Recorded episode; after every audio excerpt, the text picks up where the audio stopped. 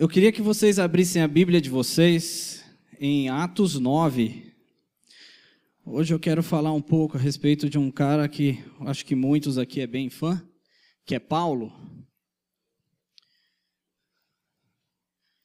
O nome dessa ministração é O Chamado. Hoje eu estarei falando sobre aquilo que o Senhor coloca nos nossos corações durante a nossa caminhada ou até mesmo o momento no qual ele se apresenta como Salvador na nossa vida. Amém? Todos acharam? Ok, vamos lá então. Enquanto isso, Saulo ainda respirava ameaças de morte contra os, seus, contra os discípulos do Senhor. Dirigindo-se ao sumo sacerdote, pediu-lhe cartas para as sinagogas de Damasco, de maneira que, caso encontrasse ali homens ou mulheres que pertencessem a esse caminho, pudesse levá-los preso para Jerusalém. Em sua viagem, quando se aproximava de Damasco, de repente brilhou uma luz no céu. Ele caiu por terra e, ouvindo uma voz que lhe dizia: Saulo, Saulo, por que me persegues? Saulo perguntou: quem és tu, Senhor? E ele respondeu: Eu sou Jesus, a quem você persegue. Levante-se, entre na cidade. Alguém lhe dirá o que você deve fazer. Os homens que estavam com Paulo pararam emudecidos, ouviam a voz, mas ninguém viam. Saulo levantou-se do chão e, abrindo os olhos, não conseguia ver nada. E os homens o levaram pela mão até Damasco. Por três dias ele esteve cego não comeu e nem bebeu. Em Damasco havia um discípulo chamado Ananias. O Senhor o chamou numa visão: Ananias. Eis-me aqui, Senhor, respondeu ele. O Senhor lhe disse: Vá à casa de Judas, na rua chamada à direita, e pergunte por um homem de Tarso chamado Saulo. Ele está orando. Numa visão, viu um homem chamado Ananias chegar e impor-lhe as mãos para que voltasse a ver. Respondeu Ananias: Senhor, tenho ouvido muita coisa a respeito desse homem e de, e de todo o mal que ele tem feito aos teus santos em Jerusalém. Ele chegou aqui com autorização dos chefes dos sacerdotes para prender todos os que invocam o teu nome. Mas o Senhor disse a Ananias: Vá. Este homem é meu instrumento escolhido para levar o meu para levar o meu nome perante os gentios e desculpa, e os reis perante o povo de Israel. Mostrarei a ele o quanto deve sofrer pelo meu nome. Então Ananias foi, entrou na casa, pôs as mãos sobre Saulo e disse: Irmão Saulo, o Senhor Jesus, que lhe apareceu no caminho por onde você vinha, enviou-me para, para que você volte a ver e seja cheio do Espírito. Imediatamente, algo como escamas caiu dos olhos de Saulo, e ele passou a ver novamente. Levantando-se, foi batizado e depois de comer, recuperou as forças. Amém? Todos nós, todos, sem exceção, todos nós que conhecemos a palavra, que o Senhor nos chamou um dia através da cruz, sem exceção, o Senhor nos chamou para algo. Ponto. Nós sabemos disso. Eu tenho esse chamado, eu tenho um chamado na minha vida e eu compreendi esse chamado há muito tempo atrás. Há muito tempo atrás. E às vezes você também. Eu não posso falar por você, eu posso falar por mim, mas eu acredito que existe algo no teu coração, existe algo aí dentro que o Senhor já falou com você há muito tempo a respeito do que fazer ou não no reino. Porque é um dilema. Nós, vemos, nós estamos na igreja, nós estamos servindo, não é verdade? De alguma forma nós estamos aqui para um propósito.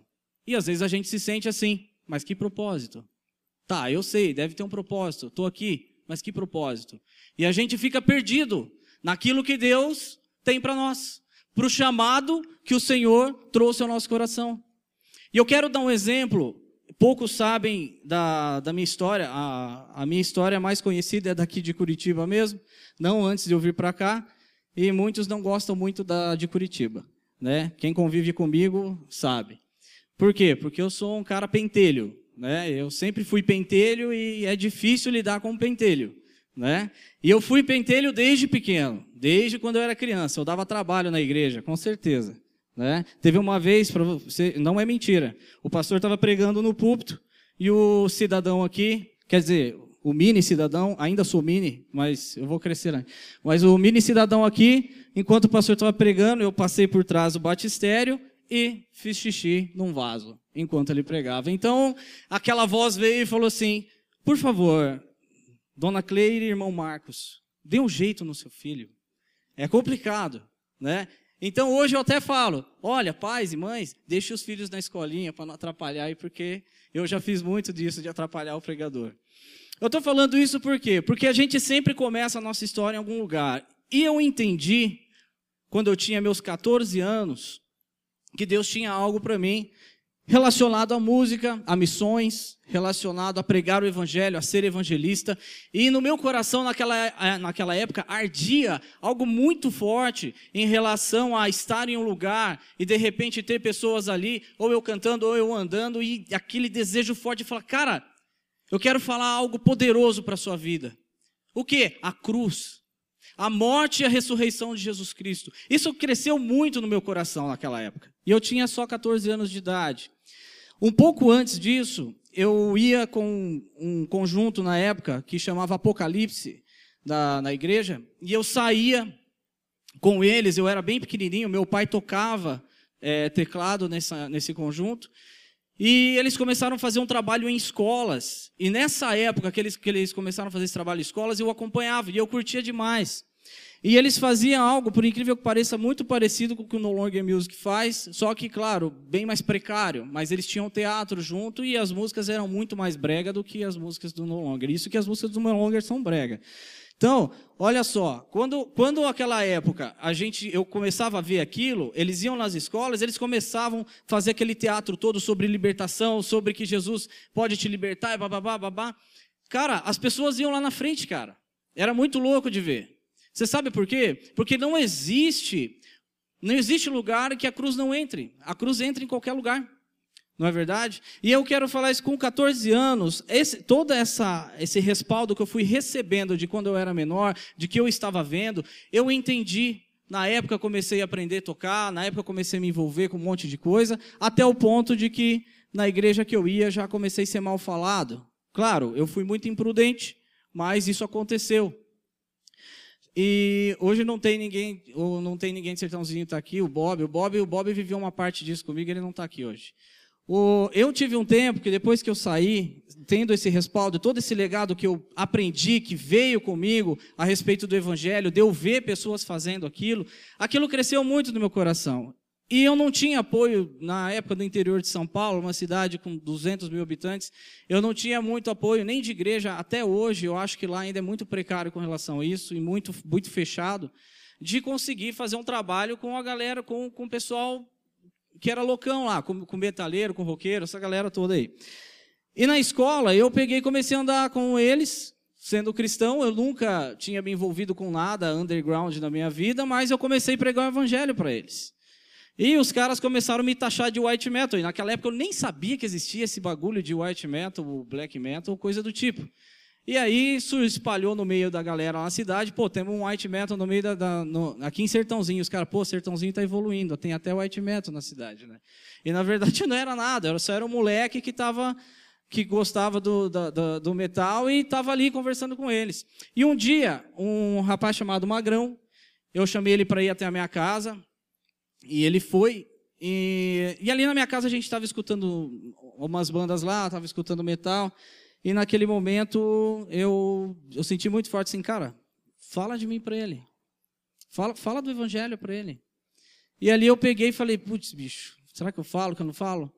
E eu quero dar um parêntese aqui. A gente tem medo de pregar o evangelho. Quem mais tem medo de levar um não é nós crentes. De chegar num lugar de pregar o evangelho e ter medo de uma certa rejeição. Entendeu? A gente sempre tem isso. Putz, o que, que o cara vai pensar se eu falar, não, eu acho que eu tenho que agir um pouco mais assim, para o cara de repente ir abrindo a mente dele para eu falar alguma coisa. Não, não. E naquela hora eu peguei e falei, meu, vou falar. Falei, cara, é o seguinte, eu quero falar uma coisa para você. Cara, Jesus Cristo morreu na cruz por mim e por você. Ele ressuscitou e venceu a morte e levou os nossos pecados com ele. E ele te ama. E esse poder, cara, essa cruz, a ressurreição dele foi por você também, cara. Sendo quem você é, não interessa. E naquele momento foram essas palavras que eu falei, nada muito firulento. E ele começou a chorar, e ali ele entregou a vida dele para Cristo. O nome dele é William. E a partir daquele dia eu comecei um ministério naquela cidade, no qual outras pessoas começaram a vir também. Essas pessoas começaram a vir, veio também o, o Bob, que não está aqui na época, o Bob era, ele era mais menino ainda, ele era mais novo do que eu. Ele veio também, começou a andar junto com a gente. E chegou uma época que eu estava com 15, 20 pessoas na minha casa, porque não tinha lugar para levar eles, e a gente fazia reunião de oração. E isso começou, isso começou a ficar muito frequente, começou a juntar mais gente. O que começou, o que, que aconteceu? Uma vez, é, eu preguei o evangelho para um dos caras que se dizia black metal lá, o nome dele era Reginaldo, e esse cara se converteu também. Ele entregou a vida dele para Cristo. E ali, quando a gente começou, ali quando ele começou a caminhar com a gente, o pessoal ficou muito indignado. Infelizmente, galera, tem gente que é meio sem noção. Então, acho que o cara acaba levando essas paradas de, de metal e de satanismo ao extremo e faz muita cagada. E o que aconteceu foi que um belo dia eu saí com esse cara para um passeio, para uma conversa, para levar ele para um discipulado. E aquele dia eu, o, dois dos outros foram até a minha casa, a minha mãe estava lá, e eles falaram assim: Eu quero falar com o Ângelo. Ela falou: Olha, ele saiu. Aí ele saiu e eles puxaram o um revólver e colocaram na cara da minha mãe. E eles colocaram o revólver na cara da minha mãe e falou assim: Fala para o teu filho que se ele não parar, eu vou matar ele. E eu vou matar a tua família também. E minha mãe entrou em desespero na época. E, e eles foram embora. E no mesmo dia, minha irmã e meu cunhado estavam no portão e passou esses caras de moto e tiraram o revólver para atirar. E nisso a polícia veio e começou a perseguir eles. Não pegou, porque depois, depois da outra semana eu fiquei sabendo que não pegou eles. Mas eles fizeram isso, entendeu? Por quê? Porque eu, eu sei que existe algo que incomoda o diabo, é quando você perde o medo e a vergonha de falar daquilo que Deus te chamou para você falar, que é a cruz. É o Evangelho. Nós fomos chamados para o Evangelho. Todos nós fomos. E isso aconteceu naquela época na minha vida, e durante muito tempo eles ficaram perseguindo a gente, a ponto de bater, a ponto de muitas outras coisas. Né? E chegou um ponto que Deus me trouxe até Curitiba, e eu fui o pentelho que encheu o saco junto com o Guilherme, junto com o Elias Vasconcelos, que não está mais aqui, do Pipe e da Kátia, para que a gente começasse a reunião do, de uma igreja que vocês estão hoje. Eu estou resumindo essa história. Por quê? Porque eles já estavam cansados, eles já haviam tentado, junto com a Giovana, junto com o Luciano, com o Moita, com a Liz na época, e eles tinham parado. E ali os pentelhos começaram a encher o saco para que isso funcionasse, graças a Deus estamos aqui hoje. Tudo tem uma conexão. A sua vida, a minha vida, todos nós somos conectados de alguma forma. O que isso tem a ver com Paulo? Vamos lá. Paulo era esse cara que um dia ele teve esse start na vida dele também. Paulo teve esse start. Assim como eu tive, assim que de repente muitos de vocês têm. De repente eu estou falando para vocês agora e você está visualizando exatamente o chamado que Deus colocou no teu coração. Você está visualizando ele agora. Falei assim, eu entendo, é disso mesmo. É disso mesmo. Só que às vezes a gente acha que as coisas acontecem assim, ó, pau. É agora, vai acontecer. Eu entendo o chamado que o Senhor tem na minha vida e eu entendo que hoje eu estou vivendo ele na plenitude. Eu estou começando a caminhar na, na, na, na forma e do jeito que o Senhor quer. Mas a gente nunca chega aqui sem passar por um tratamento. Nunca. Esquece. Às vezes a nossa falta de paciência leva a gente a tomar decisões ao contrário até aquilo que Deus quer. A vontade de Deus ela nunca vai deixar de se cumprir na tua vida, querido. Nunca. Mas pode ter certeza, a gente pode se machucar pondo a nossa mão no meio. Isso aconteceu comigo e eu tenho certeza que aconteceu com outras pessoas também. Esse start, você sabe qual é. Você sabe qual é aquele start, aquele dia em que Deus colocou no teu coração algo que começou a queimar. Aquele dia que começou a queimar algo que você falou: "Putz, é isso. É isso, Deus. O Senhor me chamou para isso". Aí vai passando o tempo, o Senhor vai começar a lapidar a gente. Ele lapida a nossa vida no meio dessa caminhada. E no meio dessa caminhada, muitas vezes a gente até acaba se confundindo. Não, acho que não é bem isso que Deus tinha para mim, não. Por quê? Por causa da nossa falta de paciência em esperar o momento certo de caminhar, o momento certo de falar, não, é agora, agora é o momento certo. Não que você não vai estar fazendo coisas no reino, não é isso que eu estou falando para vocês. Eu estou falando que existe um momento em que aquele boom vai acontecer. Existe. E esse boom acontece. Por que, que eu estou falando isso?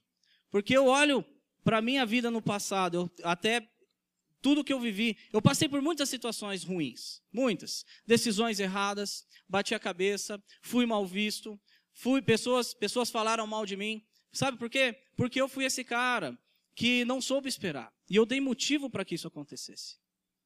Eu dei. Eu dei. Me tratou? Me tratou. Eu cresci, cresci. Mudei muita coisa? Mudei. Tenho que mudar muito, hein? Mas hoje, eu entendi o que foi aquele start. Hoje eu comecei a viver algo na minha vida no qual eu não quero voltar mais atrás. Eu entendi qual o poder, o poder que tem a cruz de Cristo. Eu entendi isso. Às vezes a gente acha nessa nossa caminhada que a gente até está fazendo as coisas de Deus. Paulo achava também. Antes de Deus dar o start nele, Paulo também achava. Ele achava que a perseguição que ele tinha, que ele faria, que ele estava fazendo com, com os cristãos, era algo de Deus para ele. Porque ele tinha no coração dele que a lei e todas as coisas que ele vivia era o correto. Certamente ele estaria trabalhando para Deus com uma certa forma de ego até. Por quê? Porque quanto mais cristãos Paulo trazia, mais a moral dele subia. E aonde que eu estou falando? E por que, que eu estou falando isso? Porque muitas vezes a gente tenta levar o ministério que Deus tem para a nossa vida para aquilo que a gente quer e não para aquilo que Deus quer. O que eu quero é fama, é ser rockstar, é ter a banda, viajar pra caramba, ser sucesso, as pessoas parar, olhar, pô, cara, aquele é o cara, aquele é o guitarrista daquela banda, ou aquele cara é o vocalista daquela banda. Ô, mano, aquele fulano ali é o cara de, de muito sucesso, não sei o que. Isso é o coração do homem. Todos nós desejamos algum tipo de status na vida. Todos. Mas no reino não funciona assim. Desculpa, querido. Não é o seu status. É o de Deus. É o status deles, é o status de Deus e não o nosso. E aí é que a gente, que a gente vive esse problema. É um problema no qual nós começamos a fazer aquilo que a gente acha, a gente até está no caminho, no propósito lá, estou servindo a Deus, beleza. Mas está fazendo do jeito errado, mano.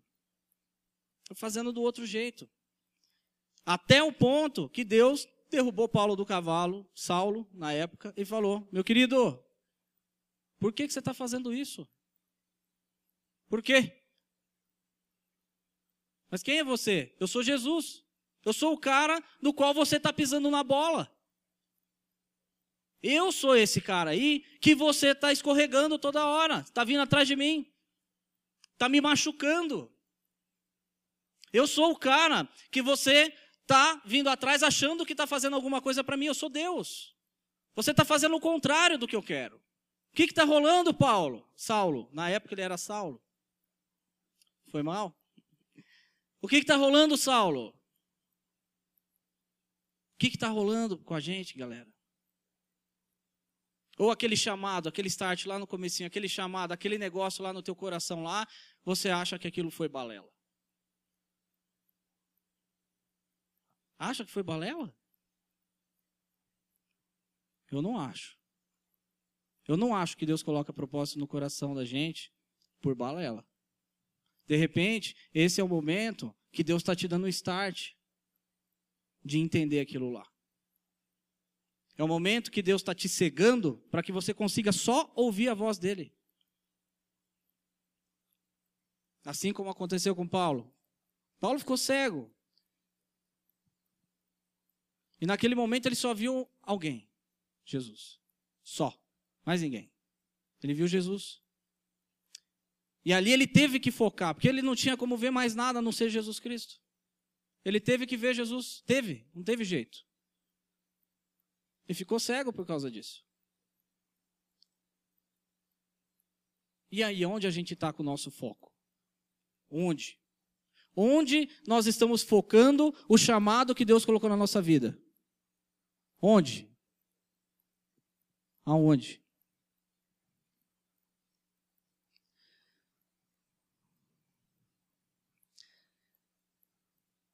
A única coisa que faz com que a gente continue, a única coisa que faz com que a gente continue é algo chamado fé. E isso Deus nos dá a partir do momento que a gente tem esse start. Porque aí a gente entende. E essa fé, ela não é uma fé desistente. Não existe fé desistente. Fé persistente. Você vai até o final. Você vai até lá. Ô, Ângelo, mas, cara, acho que você não tem muita moral para falar disso. Eu não tenho moral para falar de nada e ninguém tem. Ninguém, nem Pipe, nem ninguém. Ninguém nesse planeta tem moral de abrir essa Bíblia aqui para falar alguma coisa se não é a misericórdia de Deus. Mas hoje eu posso dizer que o Senhor me abençoou, depois de tanto bater a cabeça e entender as coisas, que eu nunca, o, o foco principal eu nunca deixei passar, que era a questão do evangelista, que era a questão da cruz, que era a questão da, do, das missões, que era aquilo que o Senhor tinha me, me, me trazido à luz. E isso aconteceu um pouco antes de eu ir a primeira vez para o Steiger. Eu estava tudo bem, eu iria me casar, estava feliz, apaixonado, normal. E eu passei na frente de um, de um sebo, eu costumo comprar vinil, está aqui minha esposa que, que para confirmar que eu só ouço vinil na minha casa. Então eu achei um vinil da Sandy Perry, que é uma cantora gospel muito antiga, e eu comprei por coleção, nem para ouvir. E aí no outro dia de manhã, eu coloquei esse disco para ouvir para ver se não estava arriscado e iria guardar. E naquele momento eu comecei a ouvir uma letra que falava sobre missões, e aquele dia Deus me derrubou do cavalo. E aquele dia o Senhor me trouxe à luz algo qual eu estava deixando passar, porque eu mesmo tomei muitas decisões no meio do caminho, no qual me machucaram, no qual eu já havia praticamente esquecido aquilo que Deus tinha colocado no meu coração muito tempo atrás. E eu comecei a chorar e eu não conseguia me mover por Deus que está no céu. Por Deus que está no céu, não conseguia me mover, eu fiquei mole ao ponto de não conseguir sair do chão. E aquele momento veio um arrependimento muito grande no meu coração a respeito de tudo que eu tinha, de todas as decisões que eu tomei erradas em relação ao chamado que Deus tinha colocado no meu coração. E eu não conseguia mais me mover. E naquele momento o Senhor falou comigo: Você vai abandonar tudo, agora é o que eu quero de você. E ponto. Naquele momento foi a única coisa que eu consegui ouvir. E aquilo ficou me matutando, me matutando, me matutando. Eu fiquei uma hora e meia caído no chão, sem conseguir me levantar. E naquele momento, o que aconteceu foi que eu liguei para o Pipe. Falei, cara, está acontecendo isso e isso comigo. Com certeza ele não deu muita moral. Por quê? Porque eu fui o cara que fiz com que ele não desse essa moral para mim por causa de muitas outras decisões erradas que eu já havia tomado na minha vida. Que ele acompanhou. A gente ficou juntos na mesma banda praticamente 12 anos. Então, o que eu estou falando para vocês é que quando eu falei esse cara, e eu fiz, resumindo, a única coisa que eu falei, eu preciso para uma organização missionária. E ele falou, cara, liga para o Luke. E eu não queria ligar para o Luke, porque eu tinha pegado birra do Steiger, por causa do Luke. Porque o Luke falava tanto em Steiger, tanto, que eu cheguei a pegar birra e eu não queria nem saber. E chegou uma hora que o Pipe falou, cara, liga pro cara e conversa com ele. E eu liguei e, tipo assim, ele nem pediu para que eu fizesse a, a escola compacta nem nada. Ele falou, cara, você já está aprovado, pode, cara, se quiser, pode comprar suas passagens. Vai ser em julho, assim, assim, assado. Isso aconteceu em fevereiro. Foi no começo do ano. E eu deixei tudo, até mesmo meu noivado. E foi preciso. E eu vendi todas as minhas coisas que eu amava, porque eu tinha comprado. Eu vendi todas as coisas com dor no coração. Eu deixei o meu noivado com dor no coração. É terrível ver você, ver a pessoa que você ama simplesmente chorando e você deixando ela para trás. E muita gente me criticou por isso, e eu sei disso, mas só eu sei o que eu passei, com as dores que eu passei no meu sentimento por causa disso também. E eu fui. E eu fui moído lá. A ponto de líderes, porque eu nunca fui um cara de respeitar muito. A ponto de líderes chegar na frente de 60, 70 pessoas, olhar para minha cara e falar assim: meu querido, você está errado.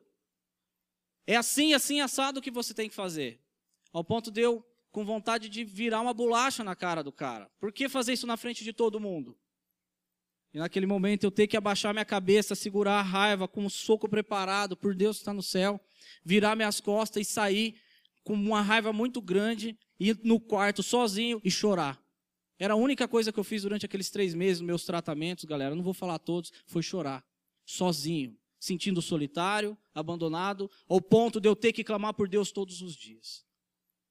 Passou um pouco, aquele cara foi lá, eu quero te pedir perdão mas você passou no teste. Aquilo era um teste e eu não sabia.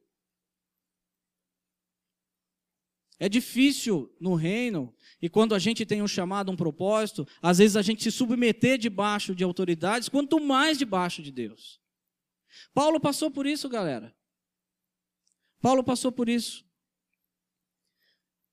Muitas vezes, a gente está naquela situação em que acontece o seguinte: por exemplo, no versículo 13 até o 15, ó, respondeu Ananias: Senhor, tenho ouvido muita coisa a respeito desse homem e de todo o mal que ele tem feito aos chefes dos sacerdotes, desculpa, que ele tem feito aos teus santos em Jerusalém. Ele chegou aqui com autorização dos chefes dos sacerdotes para prender todos os que invocavam o teu nome.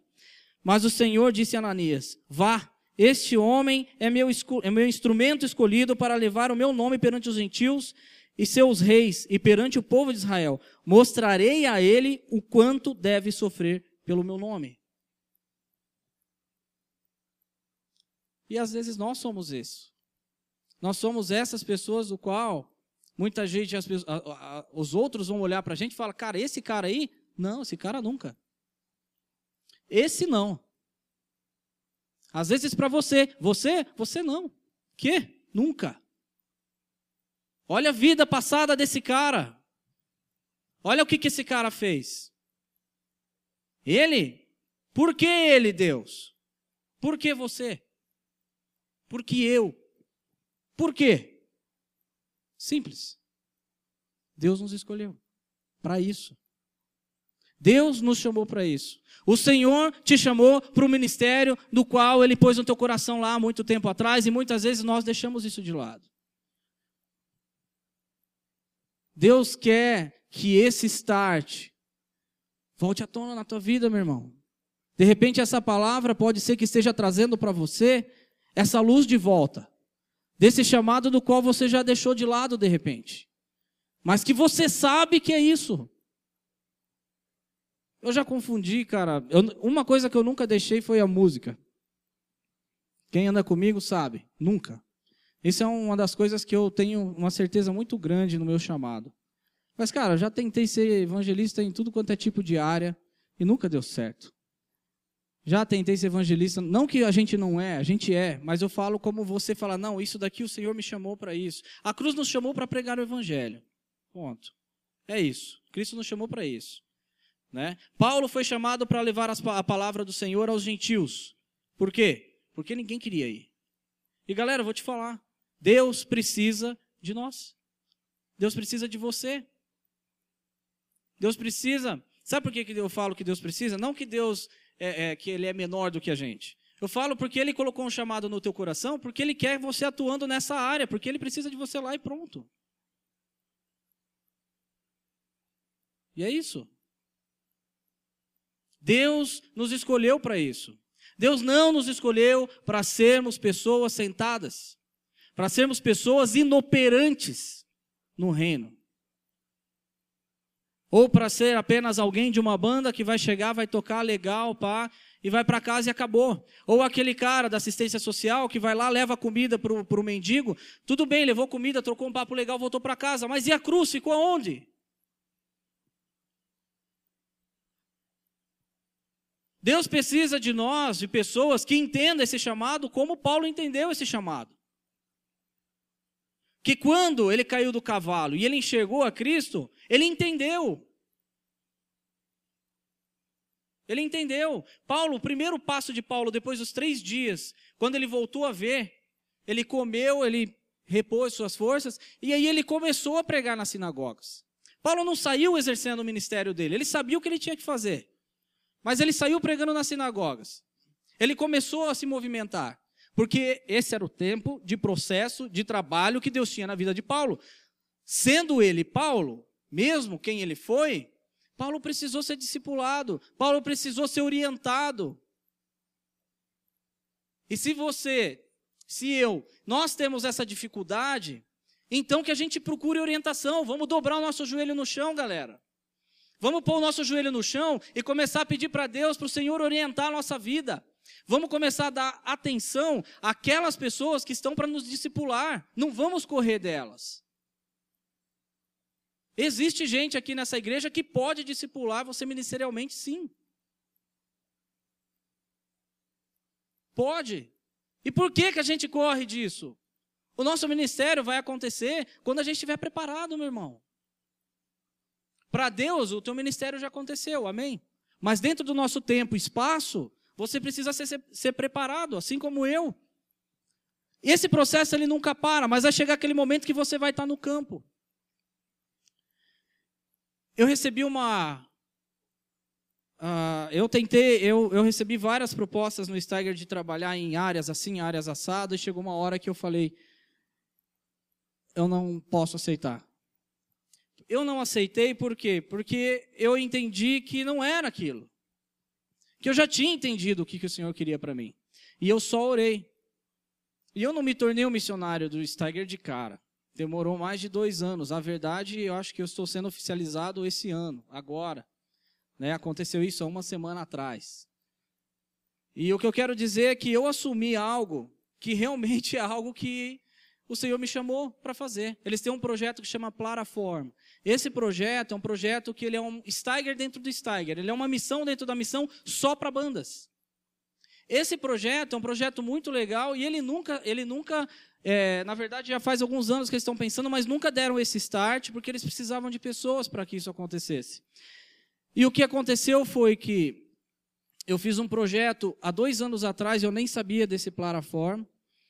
E, e chegou esses dias, eu apresentei esse projeto e, na verdade, eu estou assumindo a liderança do Plataform no Brasil e na América do Sul.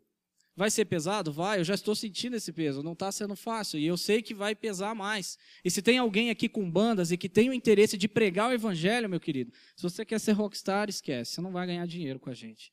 Mas se você quer pregar o evangelho, fale comigo também. Pode me procurar no final do culto, se, teu, se a tua intenção é ter o coração para tocar para cinco pessoas, se necessário, que, que aquelas cinco pessoas ouçam o evangelho, cara, você é bem-vindo no nosso meio. E eu estou falando isso porque o Senhor colocou algo na minha vida hoje, no qual eu entendo que é isso, com certeza. E no, olhando o meu passado, trabalhando com, com underground, trabalhando com bandas e tudo mais, é impossível eu falar, não, não é isso. É isso. E aí eu pergunto para a igreja: não tem algo assim para você? Não tem? Não tem algo que o Senhor colocou no teu coração? Pelo amor de Deus, gente. Tem, tem sim. Você sabe que tem. Abandonou? Se não abandonou, continua caminhando e tenha paciência. Pode ter certeza. Paulo teve essa paciência. Ficou lá muito tempo sendo discipulado. E não pense que sozinho você vai conseguir as coisas. Paulo, que foi Paulo, não fez nada sozinho. Nada. Apesar de muitas vezes ele se sentir só e muitas vezes estar abandonado, ele nunca fez nada sozinho. Muitas vezes, alguns dos seus discípulos foram ingratos com ele. E às vezes nós somos esse discípulo ingrato também. Eu fui. E às vezes, em algumas, em algumas áreas, eu também sou. E eu quero mudar. E nós precisamos ter isso no nosso coração. Se nós entendemos esse chamado de verdade, se você entende que o Senhor tem um, algo na tua vida que é de verdade, que é o fogo que Deus te colocou, galera, está na hora da gente levantar. Está na hora da gente ir para cima. Eu acredito, sim, fielmente, que nossos dias estão curtos, como a gente canta em algumas músicas aqui. Fielmente, eu acredito que os nossos dias estão curtos. Ou vai passar a nossa idade e vamos ficar velhos e olhar para trás e não fizemos porcaria nenhuma. Ou nós vamos morrer porque a gente não sabe quando que a gente vai morrer ou não, ou Cristo vai voltar. Não existe escapatória. De um jeito ou de outro a gente vai ter que dar conta disso. E não adianta a gente falar que Deus não avisou. Tudo isso é o que a fé move. Quando você vê algo e aí você vai persistindo, mesmo que aos trancos e barrancos, mesmo que passando pelas dificuldades, pelas, pelas suas frustrações, pelos momentos do qual você desiste e acha que não é aquilo, continua indo, a fé vai levar você até o final disso. Ela vai levar você no lugar que é para você estar. Que é a hora que Deus quer que, isso, que você esteja lá. E não a hora que nós quiser, queremos. Mas nós não podemos ficar encostado. A gente tem que estar em movimento, porque a fé é movimento. E essa fé do qual Deus colocou no coração de Paulo, é impossível não ver movimento. É impossível. A gente não agrada a Deus sem fé. Eu quero parar a pregação por aqui. E eu acho que está na hora da gente deixar um pouco de ser Saulo para ser Paulo. Então, deixar de parar de ser aquele do qual acha que está fazendo uma coisa certa para Deus, mas lá no fundo você sabe que você não está. Está na hora da gente deixar de ser Saulo para ser Paulo e atender o chamado do qual o Senhor já colocou no teu coração, do qual você sabe qual é.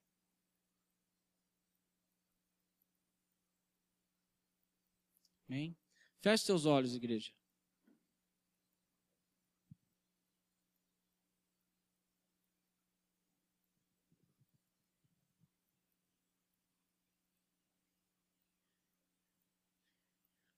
Comece a pensar naquilo que o Senhor já pôs no teu coração. Você sabe, não sabe? Se você não sabe, meu querido, então vamos botar o joelho no chão e vamos perguntar. Porque o Senhor precisa de gente na colheita.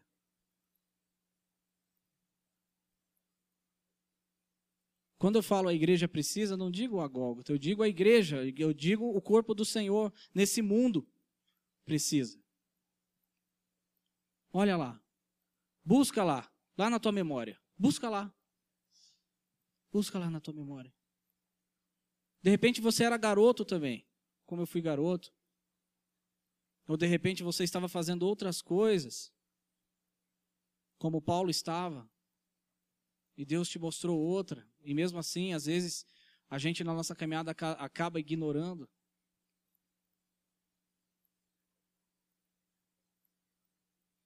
Vamos orar a Deus.